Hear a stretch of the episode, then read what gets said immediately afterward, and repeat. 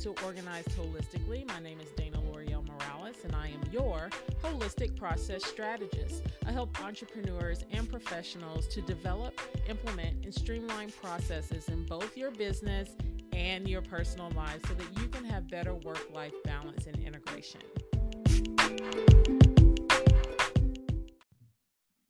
Today, our episode is going to be so dynamic because I have the pleasure of speaking with Dr. Lucretia Dangerfield, who is a dear friend of mine, but she is also a client. So, we're going to dig into a testimonial of sorts of her experience working with me in both the personal and the business tracks of THB. But we're also going to dig into her entrepreneurial journey. Listen, she has a lot of lessons to teach you guys today. And I'm so excited that we were able to have this conversation and that I am able to share it with you today. I hope you enjoy it. So for our listeners, because I know I know this information, but for our listeners, can you tell them a little bit about yourself and your business? Well, I am Dr. Lucretia Dangerfield. I have a doctorate in counseling, education, and supervision. So by day, people probably would say that I am a licensed professional counselor, and then I turn into that introvert that's like needs my downtime in the in the evening. I'm a, a native of Nashville. I'm the oldest of three girls, and this is my third career going into um, what you say. It's the mental health field. Uh, started out as the, in the business arena, and then moved into um, a little bit of financial retail marketing kind of work, and then accepted the call that I was called to be a counselor, which is hilarious to me. I feel like no, not at all. Uh, if you had asked me that when I was in uh, before going into undergrad, or even uh, my last semester in my undergrad program, I had to take a psychology class, and my prayer was to make a D in the class so that I could graduate. Just to get through. Just to get through. That's all I wanted to do. And then fast forward uh, 15 years later, found myself looking for like asking that question. You know, we sometimes ask like, what am I supposed to be doing when I grow up? Mm-hmm. Mm-hmm. And found myself um, heeding to the call that I was called into, uh, called to be a counselor. And I was like, for real. But it was, I realized now it's so, much yeah, so much bigger than that because that was not, like that whole psychology thing was not what I was looking at. Interesting. That is so interesting. So, how did you go make the shift from the business world into entrepreneurship? Like, how was that journey of just number one, facing that that's what you should be doing, but making the jump? Well, I always knew that I wanted to own my own business. So I've always knew I wanted to uh, that I was an entrepreneur because when I was when I was younger, before I was even old enough to work, they used to do this. they used to do this thing where they would sell, where you could sell magazines in from the back of this mm-hmm. uh, book. I would I I did that so I would sell magazines and then I did this thing where I would sell shoes out of this catalog and my uh my favorite and probably well my favorite customer was my granddaddy. He would buy the shoes. He would order them. They came in. He would order them. So I always knew, uh, even if you looked in the back of my yearbook from uh, high school, it said that I was going to own an accounting and architect business. Now, I don't know where the two of those. I don't even know where, where they came, came how they came together, because I knew because I went to school in undergrad to be an accountant, uh, but I don't know where the architect part came from. But I I later learned what it uh you know what it really represents. But uh, i worked for other people and but i always had that you know that urge and like one day i'm to own my own business. And so transitioning out of agency work um i made the jump. I kind of like kind of had in the back of my mind, like I tell uh, tell some of my friends, I said I had my resignation letter typed up a year before mm-hmm. I made the leap. Wow. And I mean, like so. Uh-huh. That's interesting because it's like you're sitting on it. You know you want to do it, but then it's uh-huh. something that's just like not letting you it's almost like you know how you play double dutch and you have to jump in. Yeah, that's yeah. How, that's what I played for the longest. It's like I would, I would like lean, lean forward. It's not yeah. ready. I'm not ready. I'm not ready. Then I yeah. lean back in, and then one day it was like, pull the, the like, guy was like, "Today's the day you turn in your notice." I was like, "Oh, okay." and so uh, moved into uh, moved into entrepreneurship by uh, really stepping out there full, like full time entrepreneurship and um, May of 2013 because this is June. Mm-hmm. Yeah, I celebrated my seventh year at the beginning of May. Mhm. Yeah, and that's exciting. That's exciting. I remember seeing that post come across. I was like, man, that's that's huge.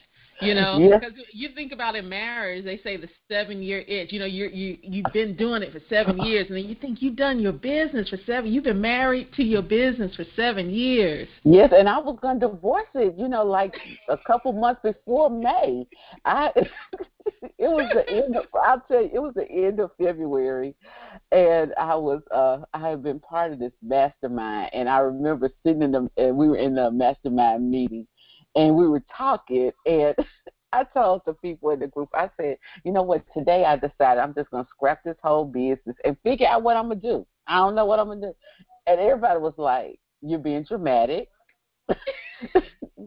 and I was like, Yeah, I guess I am being dramatic. But I was, was like one of those days. Oh, it was one of those days because I was like what am I doing? How like how is all this working? It's not that my business is you know hasn't been growing, but I was like, am I sure is this what I'm supposed to be doing? Right. Is this how it's supposed to look? And they were like, quit being dramatic. Yeah, because we all go through those moments of just I don't know if I want to call it self doubt, but it's just like, do I really want to be doing this? Like, right? Is this really what I'm supposed to be doing? You know, right? Question it.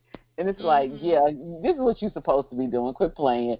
And uh, because even in that moment, that was on a, a Tuesday, and I had to go to this training uh, for that that Wednesday and Thursday.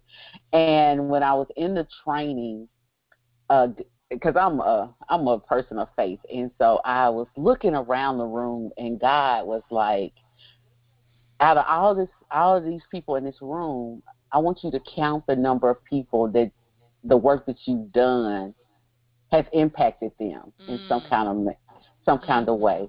And so I made a list, and it was 14 people wow. in that space that I that some kind of way I had had some impact through my business uh, when I uh, as a adjunct professor, and he was like, so you know this is what you're supposed to be doing. And I was like, exactly. okay. You're like, yes, sir.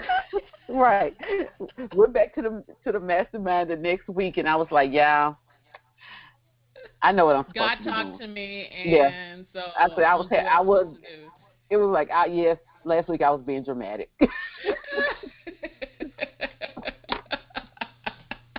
I love it. When he gets mm-hmm. us, he gets us. He's like, listen. Yeah. He was like, listen. girl, look. He was like, girl, look at this.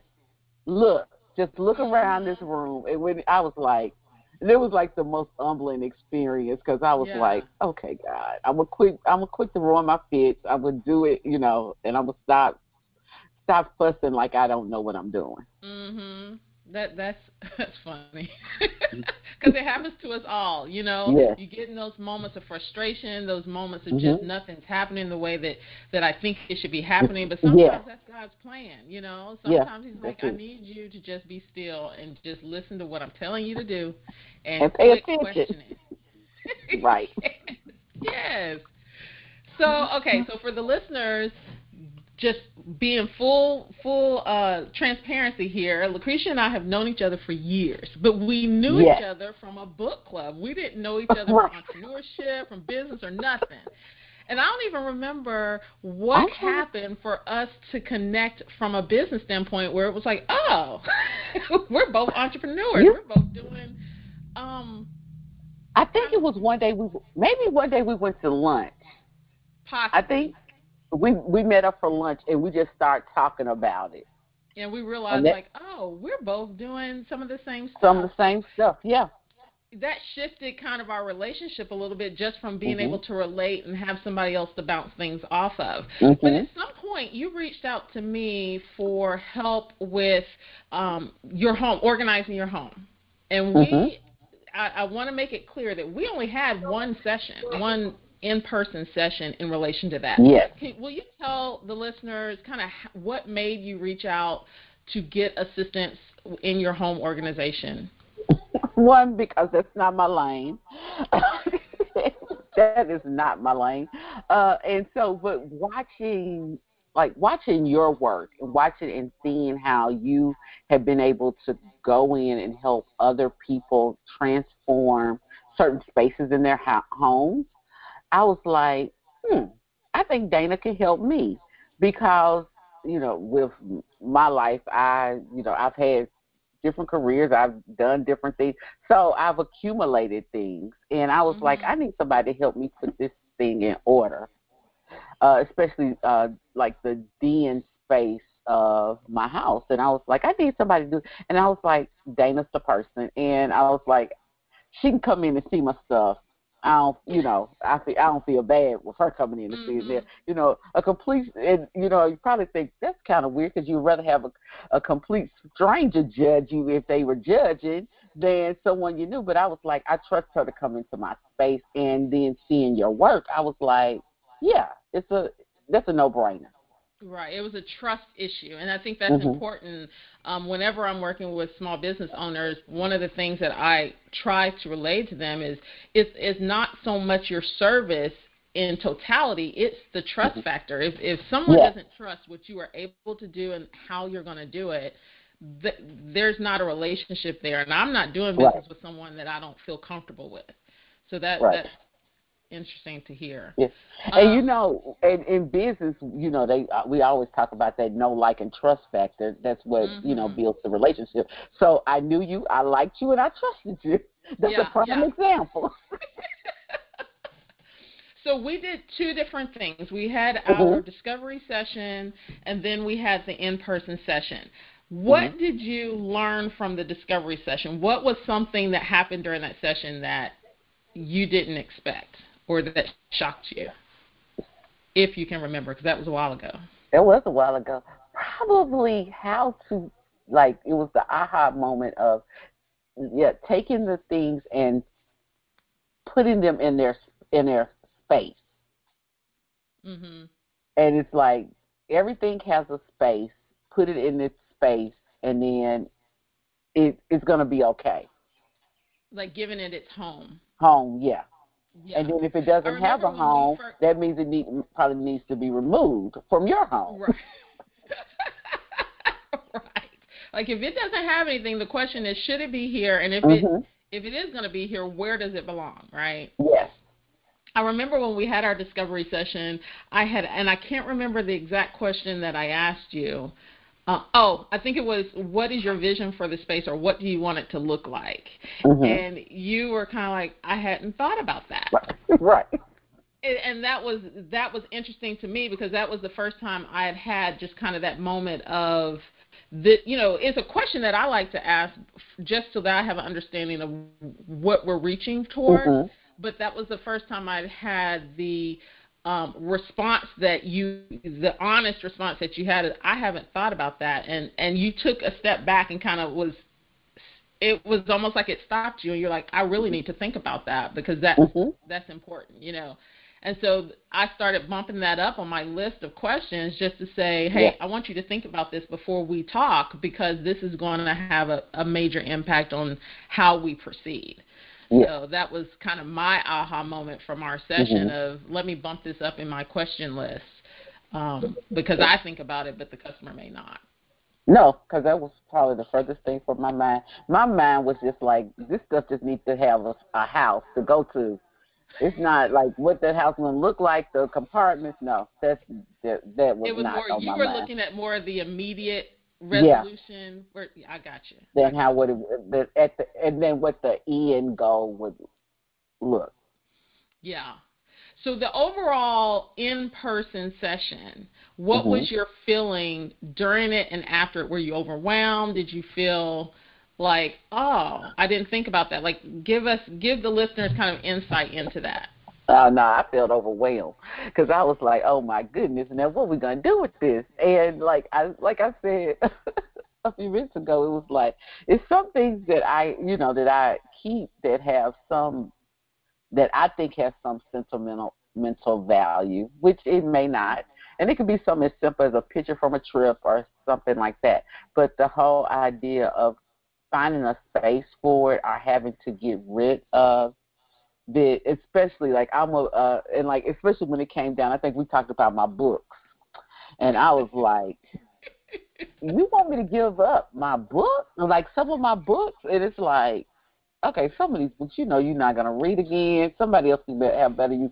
But it was like the whole thought of like, oh, I gotta give up I remember that Some- was an emotional moment. yeah. That was, a writ like a written like for me books are like these they're almost like I guess the best way to say it is like a friend or or something like that. It's like right. I I love books. I love the feel of books. I love you know just looking at books and bookcases. I love the library and like how that can look and how just like put things together because it's a home for a book. And I was like, man, she talking about I might not, I might have to get rid of some of these. Well, this that's too much to think about right now. and I remember it. It was like I said it, and then I saw the look on your face, and I was like, okay, listen. You don't necessarily, if you're not going to let go of the books, you got to let go of something else. Cause you, Something it- else, and it's like, Yeah. which one you want to get rid of? And I'm like, oh, none of it. But, but I see the benefits. Yes, yes. and and it's like in the sessions. I remember we were laughing, and you were like, "Well, wait a second. And w- but we went through and we kind of did a processing of not looking at the room as a whole, but breaking Mhm. it down into segments to Yeah. really just say focus on just doing this. Don't try to do Yeah. everything at one time. yeah So has that helped you going forward, or you're like, yeah, whatever, Dana, I'm not trying to hear you. no, it has. It has it has helped me, and especially when uh, I have to go through uh, periods of having to get rid of things. Like I put things in there in a space, and then say, okay, I'll go through this right now, and then you know organize that space, and then I'll go to the next. Mhm. Because yeah, like it's, uh, it's a growing. It it ahead, it's a ahead. it's a going like um like I went when I went through my uh, doctorate, I had to keep certain things for a certain period of time. So when it came time to getting rid of uh, some of that information, I was able to sit down, Mhm. look through it, keep the things that I needed to keep, I wanted to keep to um, to have for memories in that aspect Mhm. but some of the other things I was like, oh, okay, that's easy. I can get rid of that, and I, you know, and sitting down doing Right. it, going through what you were talking, what you showed me. Yeah. Because Yeah. I mean, really, we just did like I was saying, the, just the one session, and I just Mhm. gave you an action plan of this is how you process the rest of Yeah. it, and that was the end of our, um, the what I call the home or personal side, the Mhm. personal track side of your engagement. So that was that was cool. I mean, and I enjoyed Yeah. it. It was it was fun to me, Yeah. and I know you were like, why is she like she just came in here and started She, moving and started yeah, doing she. I'm like, she likes that stuff. that's that's her lane right over there.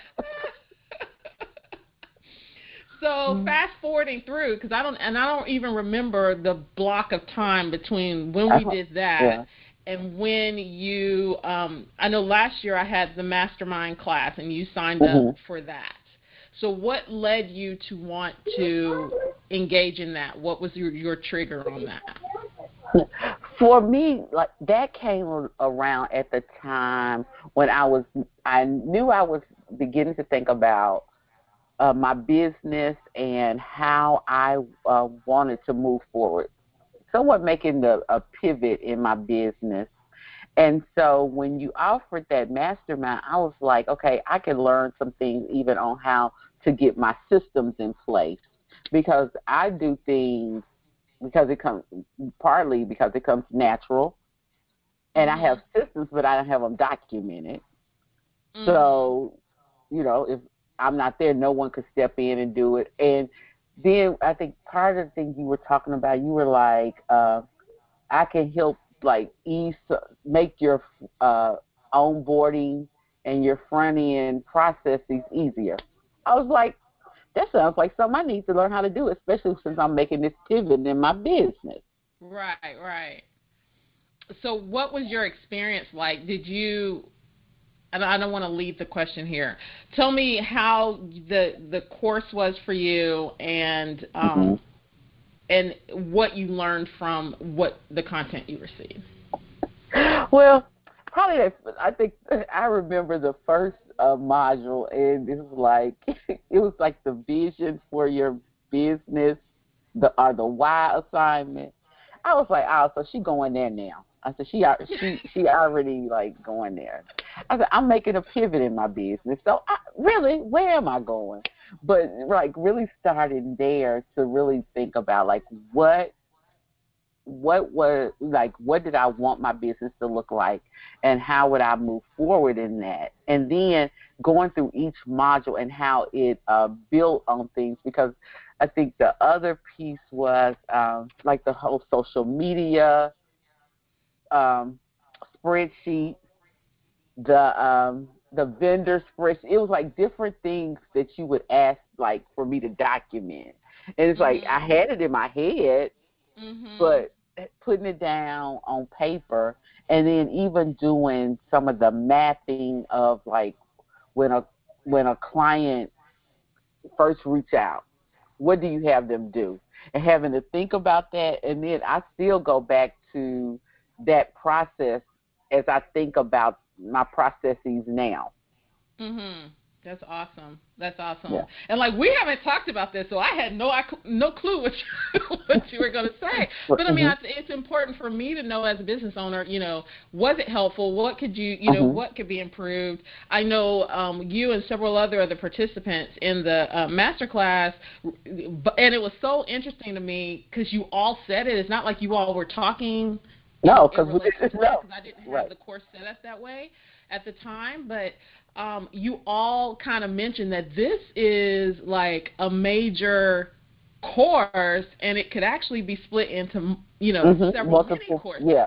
And I had never, I mean, like I thought about it, but I'm like, you, if you do this, you really need these other pieces. Mm-hmm. But I never thought about the fact that you know what, someone may just need this one piece right now, and that may be enough for them to focus on. Yeah. And so that helped me just hearing that feedback from you mm-hmm. guys mm-hmm. um, in the course. Yeah. So how have you evolved oh, since taking that course? And because I mean, it's been almost a year now. Mm-hmm. Um, despite your wanting to divorce yourself.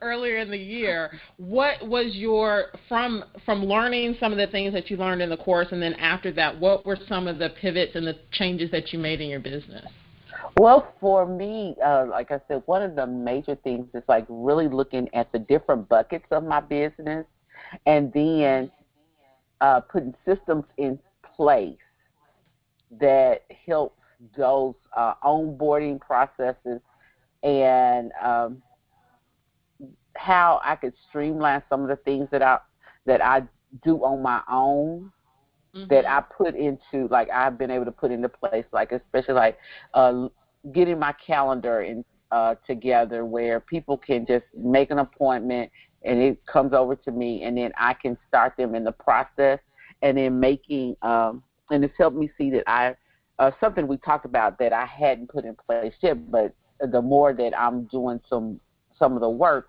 I'm realizing even the whole referral source mm-hmm. of when I'm when a person contacts me and I realize that they're not a good fit? Are they uh, and they and I but I offer them that extra hand of service of saying, I can help you find uh, an, uh, either another supervisor or I can help you find. I can give you the name of three therapists that work on what you're looking for. Mm-hmm. and which that's added value, but it also helps, you know, helps the person not feel like that I just said, oh no, I'm not going to see you, and you got to figure it out on your own. No, sorry, right.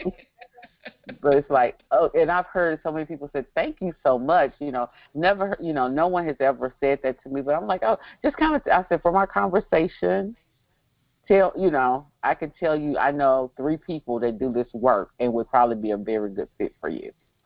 That's wonderful. Have the people that you've referred to have they um, made comments about that, or do they even mm-hmm. know that you're referring to them? Yes, uh, like even in the past uh, week, I had a person reach out and it's like, "Thank you so much." You know, they like someone, you know, we were talking. They were like, somebody gave, you know, said that you referred them to me, and I was like, "Oh, good." They made that connection. Yes. That's wonderful. I'm glad because yeah. I remember that con- that conversation we had. So mm-hmm. I'm glad that that has panned out for you. That's yeah. nice. And see, I'm not afraid, and it helped me really not be afraid to to say no mm-hmm. to clients that are not good fits, so I could be able to say yes to those that I, you know, that are great, are the best fit for my practice and my business. I love that. I love that. So, what are some of the aha moments that you've had in your life in general, just overall, um, in relation to business or your personal life, um, just in general, with uh, with organization or process or any of those things? Besides the fact that you now you feel comfortable saying no, you know, I know you went to the to the Oprah event that came to Nashville, and I I sense that there were a couple of aha moments from that as well. Can you share just any? It doesn't no specifics. But. Oh well, well, I like in the work that I do. uh I tend to have aha moments along with my clients, but for me, for life, uh, probably one of the greatest aha moments for me has been like when I realized that the more I show up as who I am, the the better my work is. Mm. It just like flows from me. Yes. Uh, and so I practice showing up more and more as who I am. Uh, one example is like you know, when you go, you when you decide you're gonna be a presenter at a conference, so you you know you think of this image of what um what you're supposed to look like when you go present. Uh-huh.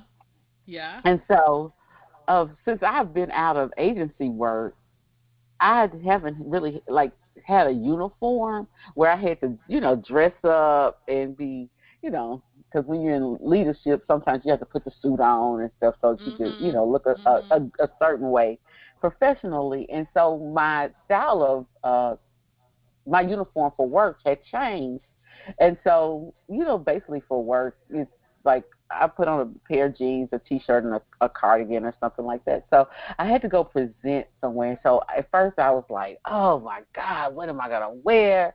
Because I don't want to have to put on this blazer and this shirt and I'm gonna be oh. uncomfortable for the whole yeah. day just because I had to dress up because I had to present. And so before I left home, it hit me. It was like, dress as you dress. Mhm. Pick out the shirt that you that you love, that you're that you're comfortable with. Put on, you know, your colored jeans, your flat shoes, and just show up as you. Yes. And I will tell you, that was the best presentation that I did because I said, you know, I while we were talking, I got comfortable. I would sit on the table and talk to people, walk mm-hmm. around, engage. It was the best presentation. And when I walked out of there, I was like, you showed up truly as who you are. As who you are. Because when you have, when you're trying to put on this facade, right, or these yeah. beats super stuffy and you're not comfortable, it reads as that. You're you're not yeah. feeling comfortable. it right. across. You can tell. Mm-hmm. You can tell. And I know exactly what you mean because I've been in that same situation where it's like, oh, I don't want to have to wear heels. I don't want to. Right. You know, I just want to be comfortable. It's hot today, yeah. you know. right. And who wants to put on all of who wants to put on all of that for sixty minutes? right. Right. Yeah. And I think it comes out, you know, because even in presentation and any speaking engagements or conferences I've been to, even the participants, you can tell are just like, uh, you walk into a room and and there and uh, let me say this, there are places where it makes sense to, yeah, mm-hmm. you know, right? But in general, in majority of the conferences that I have been to, majority of them are not to the point where you have to be at that right. super stuffy level right? You're not presenting to executives per se, mm-hmm. and if you are, those executives yeah. are in jeans and and in yeah. a more relaxed state, right? Mm-hmm. Um, but I just think it's more authentic to who you are, and it does yeah. make it come across that way. And it goes back to the know, like, and trust. Is this really mm-hmm. you? Is this who I see when I see you everywhere else? Yeah. Or are you trying to put on a facade? Yeah. Yeah. Yeah.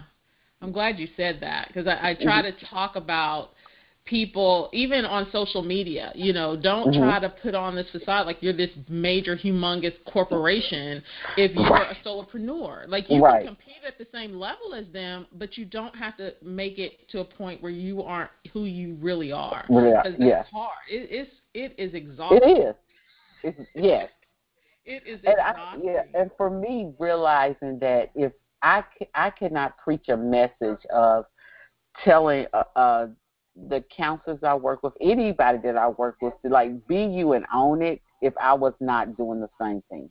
Mhm. Mhm. Do as I say and not as I do. Yeah. Yeah. that never really works. Right? And they like, you know, and you know, working with your peers or they looking at you like, for real, girl. And like, and so my, you know, my my clients, they like, they say, I, they would, they always say, I love your they're like you're so authentic. They're like mm-hmm. you just kind of you show up and you're present. And I'm like I had to learn. I had to learn to be that person. Yeah. And it stop trying to fit into the box of what I thought a counselor was supposed to look like or what I thought a, a professor was supposed to look like. It was like, mm-hmm. no, you bring you to the place. Yeah and you know and that's what bring you know that's what attracts that's what helps people engage more. And people like that's why you know they're like dr they like dr dangerfield that's why i always reach out to you because you're so authentic. You show up as yourself. And and i was like and i make you show up as yourself because i've asked i've asked some of my super i'm like uh when you think of a counselor who are you thinking about? And a lot of times to be honest and these can be and um, the majority of the clients I work with are uh, African American, are women of color counselors, but they mm-hmm. go back in their mind because of our profession, and they're thinking about some white man, and I'm like, you will never be, you will never be Freud, you'll never be yeah. Carl Rogers, you are not those people. Mm-hmm. So mm-hmm. you have to bring your flavor to the table. Yeah, yeah. I mean, that is so funny. You're like, mm mm, you that is just not gonna be you. And no, that's not gonna work. Yeah. right. That's not working. And another like one young lady, uh, she said she wants and I don't know if you've ever seen this uh, show called In Treatment and the uh mm-hmm. the therapist on there. He's an older white gentleman and he's so stuffy. Mm-hmm. He's so stuffy. And I say, so you want to be him? You want to be this stuffy? This is what you want to do. right. And then she's like, nah, Dr. D, that's not. I said, no, because you are, like, your personality is so far from that. Because, like, she was, like, you know, she's, like, when she comes in the room, her personality shows up. Mhm. Mhm. And just like when you think about you you made a statement about, you know, as a teacher and and and count, counselors that you have mm-hmm. thought about before that really had an impact on your life and I'm thinking about, you know, in high school, what teachers really stood out to mm-hmm. me. What are the teachers that I can remember now, umpteen, I'm not now. sure how many years, but yes. you know, years and years later that I still remember and had such an impact on me. And those were teachers mm-hmm. that just came in as themselves. They weren't trying yes. to be somebody else. They weren't trying to fit this small little mold of what a teacher should be, and they went outside the box. And it was yes. like that's who I related to. Same with college. And there mm-hmm. weren't a ton in college, but there were some in college that I was like, oh yeah, I remember that mm-hmm. person mm-hmm. and the impact they had on my life. And it may have just yes. been a small little piece, you know, but mm-hmm. I remember it because I'm like, mhm. They were just like they would not let me slide You know, right. like I know you're better than this, and I'm not going to Yes. accept anything less. You know, Yes. I wasn't just a number to them. Right. So yeah, that's that's powerful. I think to just let Yeah. people know it's okay to be authentically you, even Mhm. if it's not um, meeting the mold. I had another um, interview or conversation with Gina Paris, um, who Mhm. kind of spoke to the same things of like, you know, she's being told about marketing a certain way or presenting things Mhm. a certain way and it just wasn't speaking to her spirit and she's like I felt ill trying to charge Mhm. X number, you know, for my course when I'm just like that just doesn't that feels gross. That just doesn't feel right to me. You Mhm. know. Um and I know our, our girl Lauren, um Yes. with Brand new Flavor, I mean Yeah. she with that course that helped me realize Mhm. with all of the things she posts, there were so many things that I had to get an aha moment on just Yes. in general about who I am and how I want to show up uh, for my Mhm. business Yep. very dynamic. Um, so okay, so one of the questions I have for you, because I talk about Mhm. life transitions and things that happen that affect you or change the way you do something. Um, Mhm. So, have you had any life transitions, good or bad, that have happened that have caused you to change how you do things in your life or in your business?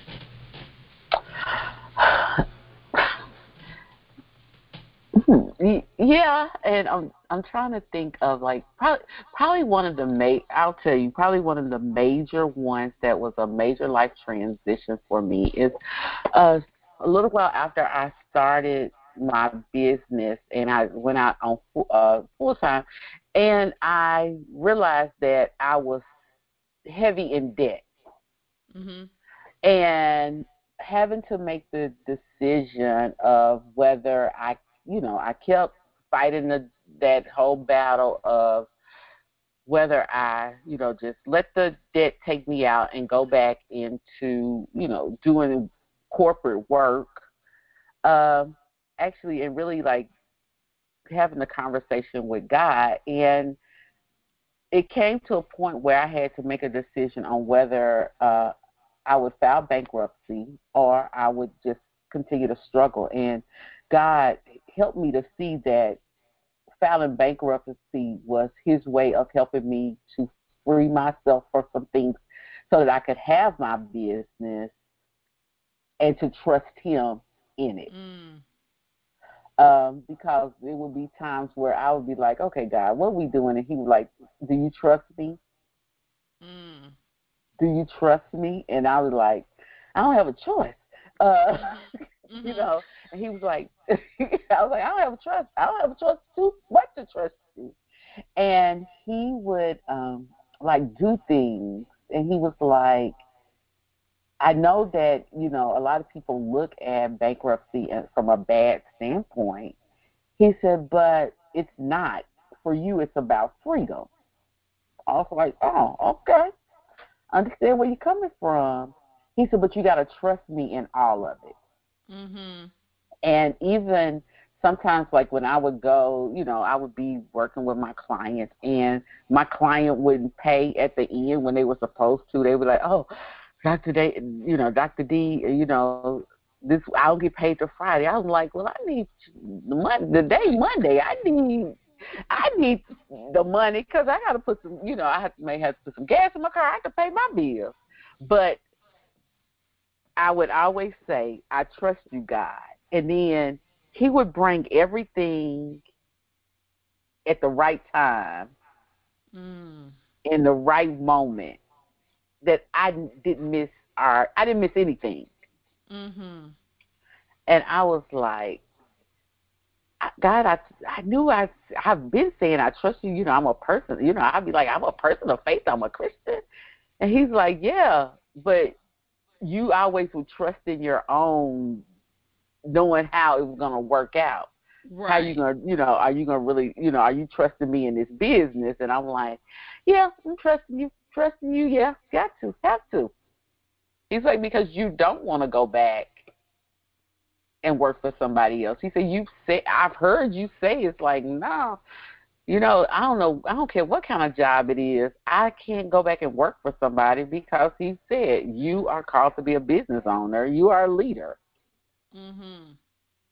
That's powerful because I know that there are specifically right now there are so many people who have been devastated with the mm-hmm. pandemic mm-hmm. and and everything and they're having to make some tough choices yeah. as it relates to their business mm-hmm. and as it relates to what what all or what they're going to do going forward and just to be able to know that just just lean on them and trust them in whatever yeah. your steps are. And sometimes we are our own worst enemy because we oh, yeah. we know and we Oh yeah. we're like, uh uh-uh, uh, we're supposed to be doing this and it's like, I didn't tell you to do that. Like and a lot of times when we try to do things ourselves, we struggle even more. Yeah. And instead of just sitting back and saying, "Okay, God, just lead my steps," tell, and you mm-hmm. and it, I've had people ask me, "Well, how do you know when He's speaking to you?" And I'm and I'm like, I can't tell. I I don't know how to describe. Describe how it. I know yeah. when it's me versus mm-hmm. Him telling me. Yes. I can't describe it,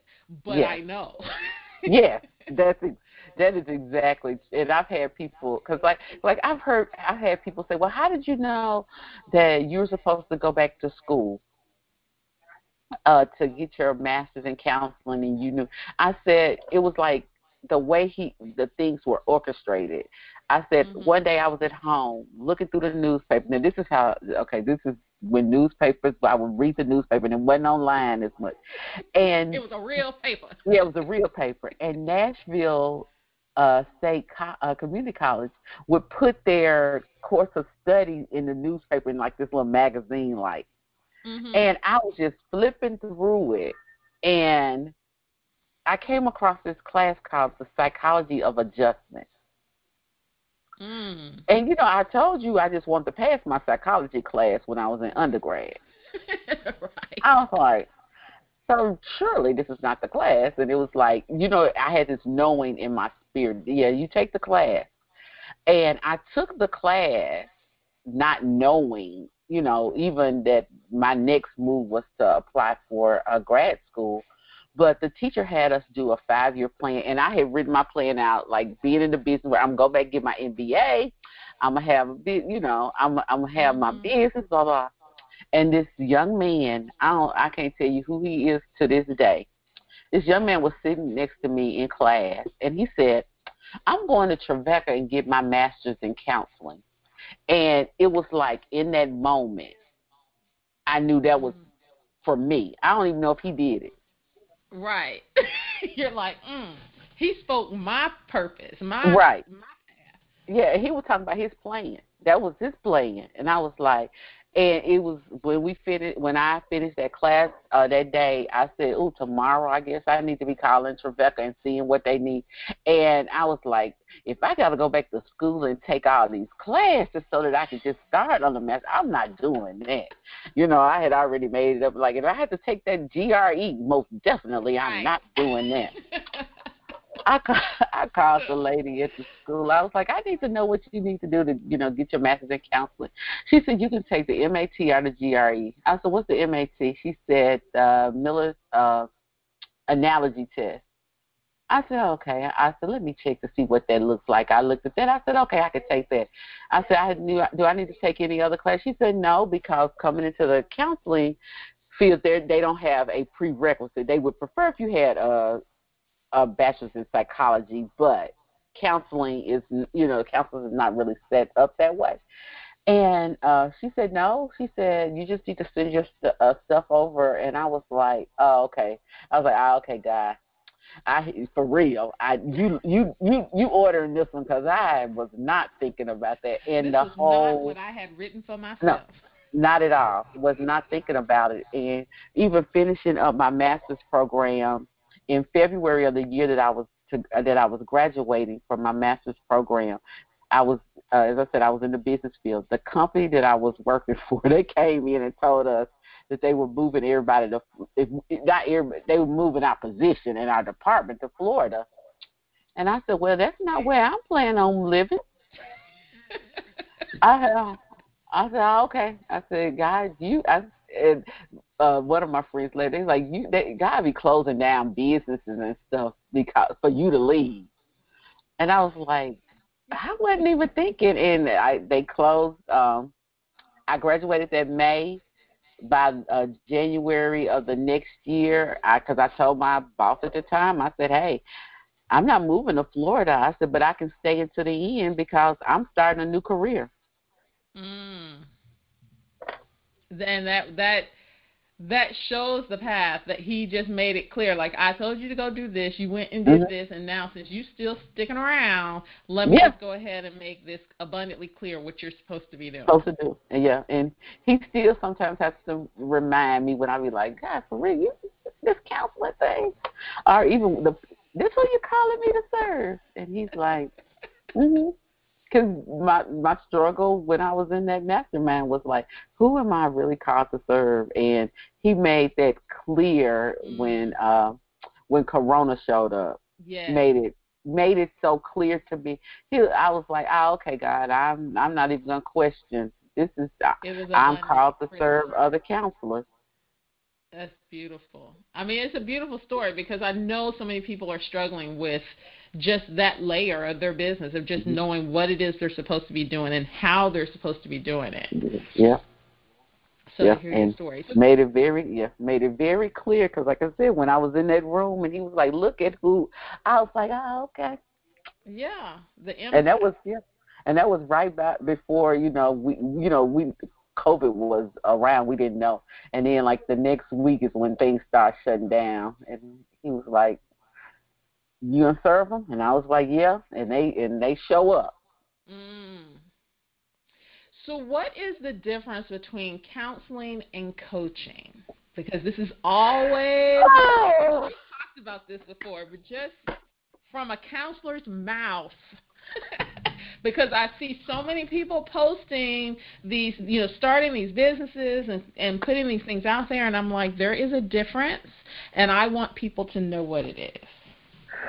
Oh, and it's funny because I may not be the best person to ask answer that question because I I flow between both stands, mm-hmm. but with um with counseling uh and I I love the way that the American Associ- uh, the American Counseling Association kind of des- uh, describes it because it describes it as a professional relationship with uh, someone who can help you uh, in education, relationships, um, those those symptomatic things that impacts your life.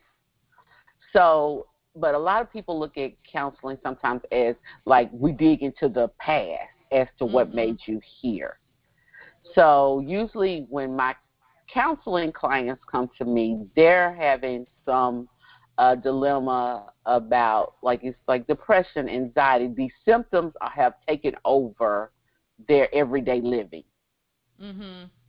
But uh, but counseling also is preventative wellness, education, empowerment. It's all of that. It, it still looks like that from a mental health perspective. So really, if you're looking at, if you want to put it in a simple way when it comes to counseling, counseling is usually mis, uh, helping people with their uh, mental illness, which is different than mental health. But we mm-hmm. use those words synonym- synonymously. Yeah. yeah. But mental health being almost like an absence of disease, because that's what health is. Mm-hmm. And so your mental health, you can go to a counselor to help that before it becomes a mental illness. Illness, gotcha. Oh yeah, and coaching is when you want to help someone move forward. You're helping them. Um, they don't have the mental illness piece and the mental illness symptoms are not getting in the way of everyday life. They have a goal and they want to move forward in that goal. And a lot of times that goal is around life things, uh, their business, because there's so many different coaches. Yes, yes. Where with counseling, there are different specialties like anxiety, depression, mm-hmm. trauma related things, um, uh, severely persistently mental, mental health, AD&D. Those are like what your special, you know, you have counselors that specialize in those areas. And then where you have coaches, coaches fall sometimes in a more general area, like those mm-hmm. life business executives, but people give a name to what they do. Right, right. Thank you for doing that because it's, you know, There is a difference. I am mm-hmm. not a counselor. no, and you have to, and a counselor has to is regulated. Mm-hmm, if we, mm-hmm. we are governed by a regulated board, you yes. have to go to school and get a master's degree and then be licensed to be considered a licensed like for me i'm a licensed professional counselor i went to school i went through uh, i had to get a certain number of hours of work after school plus take three tests Mm-hmm. you're like supervision three. yeah yeah it's three three tests those tests don't play with you either but take those tests um and then I, then I could get my license.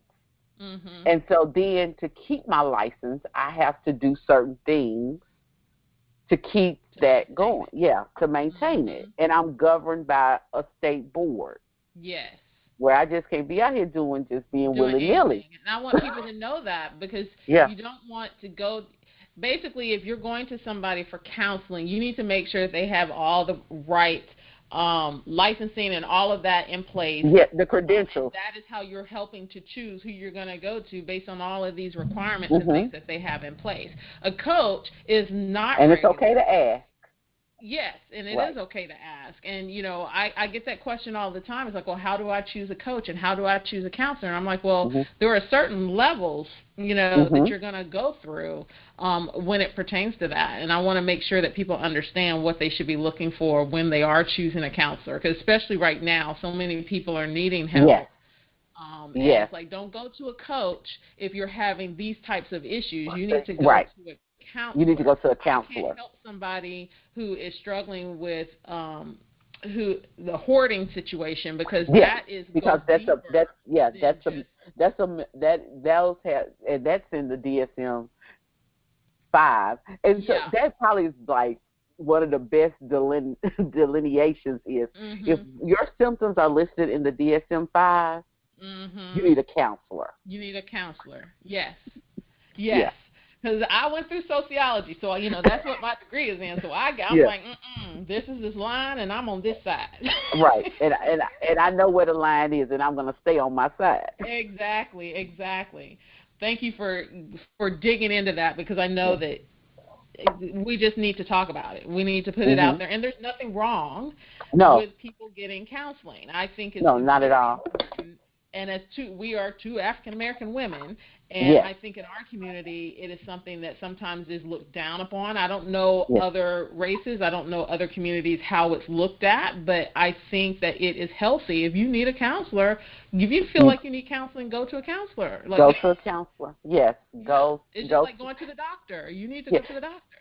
Yes, you know? I always say that it should be one of our preventative services, like like they give us mm-hmm. two visits two visits to the dentist a year to get your teeth clean. Mm-hmm. They need to give us probably four visits at least a year uh, to go. Four, yeah.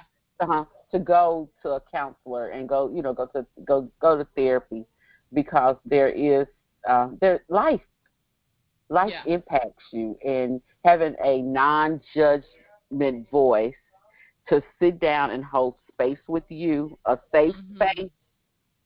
It just like your best friend can't do that for you. Right, right. And you, Cause, yeah. Yeah. Because I hear a lot of people, I can just talk about it with my best friend. A lot of times your mm-hmm. best friend don't want to hear because it's like, that's too heavy for me. right. It, and it is exhausting. I mean, like, yeah, it's it exhausting. exhausting to t- take in and hear somebody else's problems, issues, mm-hmm. struggles, and you're navigating your own and you yes. aren't trained to do that. And so mm-hmm. it's important for you to go to the right people who are yeah. trained to handle it. Yeah. I know we got deep for a second, but you know, I just really wanted to go there. Yeah, that's, and, you know, that's part of my that's my area also. Yeah, and I mean it's like we're holistic, and I want people yeah. to realize it's not just about yeah. your business. And you know, right now, specifically during this pandemic time, you know, your business may have been mm-hmm. going great, and then pandemic hit, yeah. and you are not only dealing with trying to navigate your children and, mm-hmm. and your work, because you know most of my clients are working a full time job. Yes. You're dealing with all of these life situations, but on top of that, now you're dealing with your business too, mm-hmm. and you are you're you're um what's the word I'm looking for? Your bowl is empty, your bucket is empty, you mm-hmm. are bleeding dry. You know, you're dry, and you need help in in figuring out what you're supposed to do and how to navigate everything. Mm-hmm. And sometimes you just need to ask for help. And yes. a coach can't help you with all of that. A coach can only help you with certain things to help uh, uh, navigate or eliminate some of the issues and, or to mitigate them. But the counseling piece, I can't. yeah. And because what what something something you learn as an entrepreneur, and you said it's like getting out of your own way, but you find out about things about yourself. Mhm. that you like, I didn't know I was like that. Like I didn't know. right. And then you're like, I might, you know, I need to go talk to somebody about because this journey, because in some aspects, this journey of entrepreneurship can be lonely and isolating. Extremely, and you get caught, yes. yeah, you get caught up in that uh, grind every day of like, I need to get this done, I need to get this done. So you know, you you're out there by, you feel like you're out there by yourself. So that whole sense of belonging and all of those things, and creating the, and that anxiety that comes along with it, and then also sometimes that depressive, those depressive moods that come when things are not going like you expected yeah. them to go. So being able to have a therapist to work through some of those things that that could be getting in your way for even having a sustainable business. Mhm. Mhm. Yeah, that's huge. That is really huge.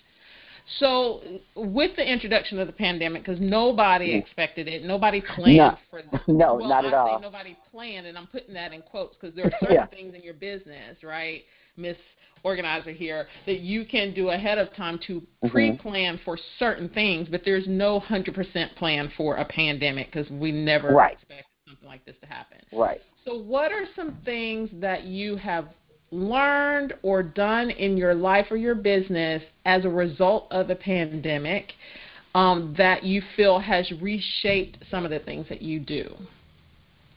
Well, number one is taking my business um, fully 100% online mm-hmm. and learning how to navigate that. Uh, how does that, you know, how does that, how's that going to look? Because, as you said, we didn't have time to plan it uh, because what the, the last day I was in my office was on March the 13th. Mhm. But I had to I had to handle business on that Monday, the 16th. So I had to mm-hmm. hurry and get things in place. And how that is. Uh, the other piece is self care. Because uh, working from home is uh, like sometimes, I, in a way, I was like working virtually. Sometimes can seem like it's a little bit simpler because you're not in traffic. So you're like, oh, easily I can add two more people to my to my caseload, see two more mm-hmm. clients, and it's you know it's nothing, but it's more than it's more than it's something because that means if you went from seeing 18 to 20 clients and then with the pandemic you amped up to start seeing 25 to 30, you you are stretching yourself thin. Mm-hmm. So being able to practice self care and being able to say no, that is something that I most definitely have learned to say no and not feel bad about saying no. Bad about it, yes. When it comes to saying I can't see any more clients, I'm not taking any more clients, because some of it uh, rolls over into that whole scarcity model. It's like if I say no to these clients, I'm not gonna have you know what if my other clients don't? But being able to say no, it's like okay, I can't see any more people. I don't have any more open space on my calendar, and setting specific hours and times that I see clients, yes. and then shutting it off and going back into life, mm-hmm. like my personal life. Uh, like I took a day off last week. I had to be intentional about scheduling that because it was like it's easy to work five days a week, but I was like, no. If I was in my office, I was planning on being off. Right. I'm going to take this time off, and my home office is downstairs. I refused to go downstairs that day in my house. I just walked through my office. I didn't sit at my desk. None of that. That's perfect. Yeah. Yeah. Because I mean, you're right. It's it's so easy, especially working from home, to just oh, let me just go do this right quick, right? Mm-hmm. Let me go in Yeah. there and and then two hours later, Right. You like you're like, that was not was supposed to be. It wasn't supposed to be that way. Yeah, Yeah. yeah, yeah. So do you think that you're going to continue this once everything opens back up and people start going back to quote unquote what used to be, or do you think that you'll maintain the virtual um, side of your business?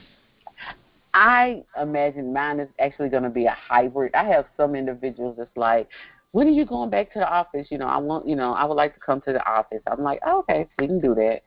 But then there are others like, Dr. D, I'm liking this, you know, we doing this by Zoom, we doing this by, you know, the other systems. That are, I'm kind of liking it. Can we keep it that way? And I'm like, okay. So I'm leaving it up to um, my clients to make the decision on how they want to continue to see me uh, and how we, you know, how it's going to work. Because I'm liking the blend myself. Mm-hmm. Because in all actuality, uh, for my business, I am looking to transition to um, 100% online in the next year or two anyway. So this kind of just kind of it's funny because I had said actually by the end of 2020, I had said that last year, and I was like, okay, God, what you what what you saying here? He said, "Okay, no problem. Thanks, Yeah. Lucretia. We all had to Right. go along for the ride." right. That's what, like I said, one, so one of my friends, she said, she said sometimes you be asking for stuff, and you know it impacts everybody sometimes. Right, I'm right. like, I just be talking to God about me. I'm, just, I'm like, I'm talking to God about me.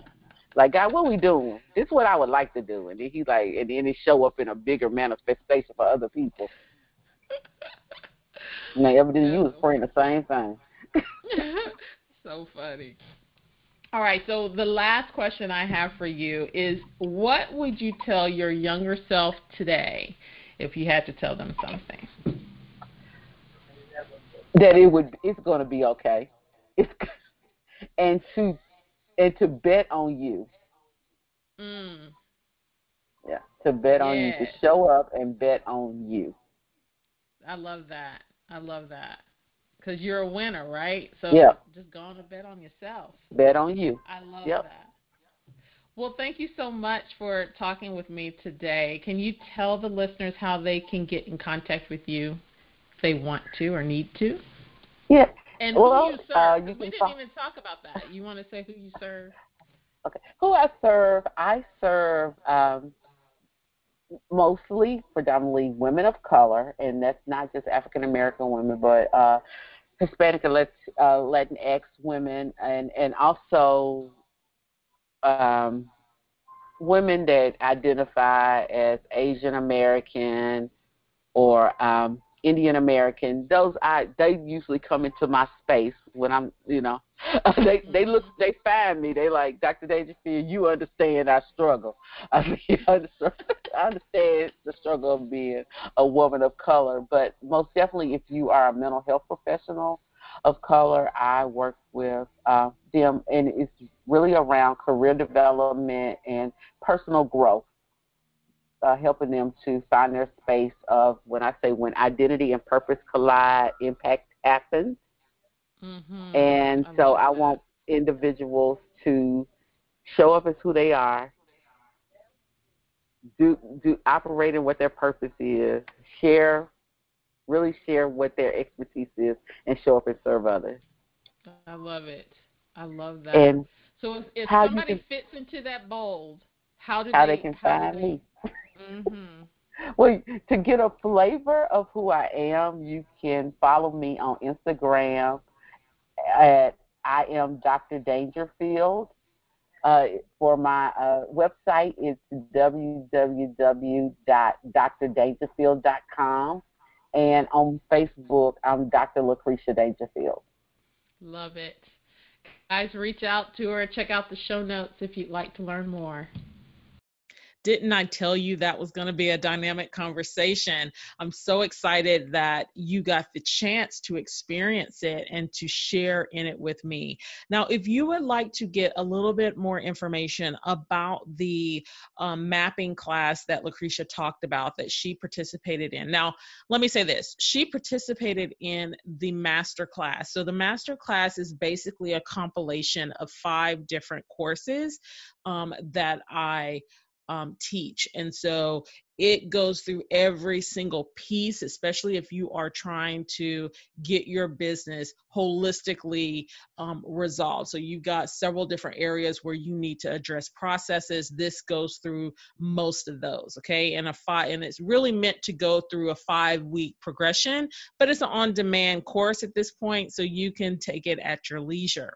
Now, if you are just interested in the mapping piece, I have uh, I've pulled that piece out and it is offered at it's as a standalone course. So I definitely recommend that you check that out. I will have the link to it in the show notes. So definitely go over there and um, peep it out and see if it is a good fit for you.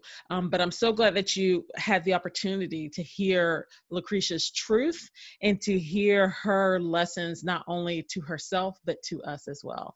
I will talk to you soon. Now, you know what I always say.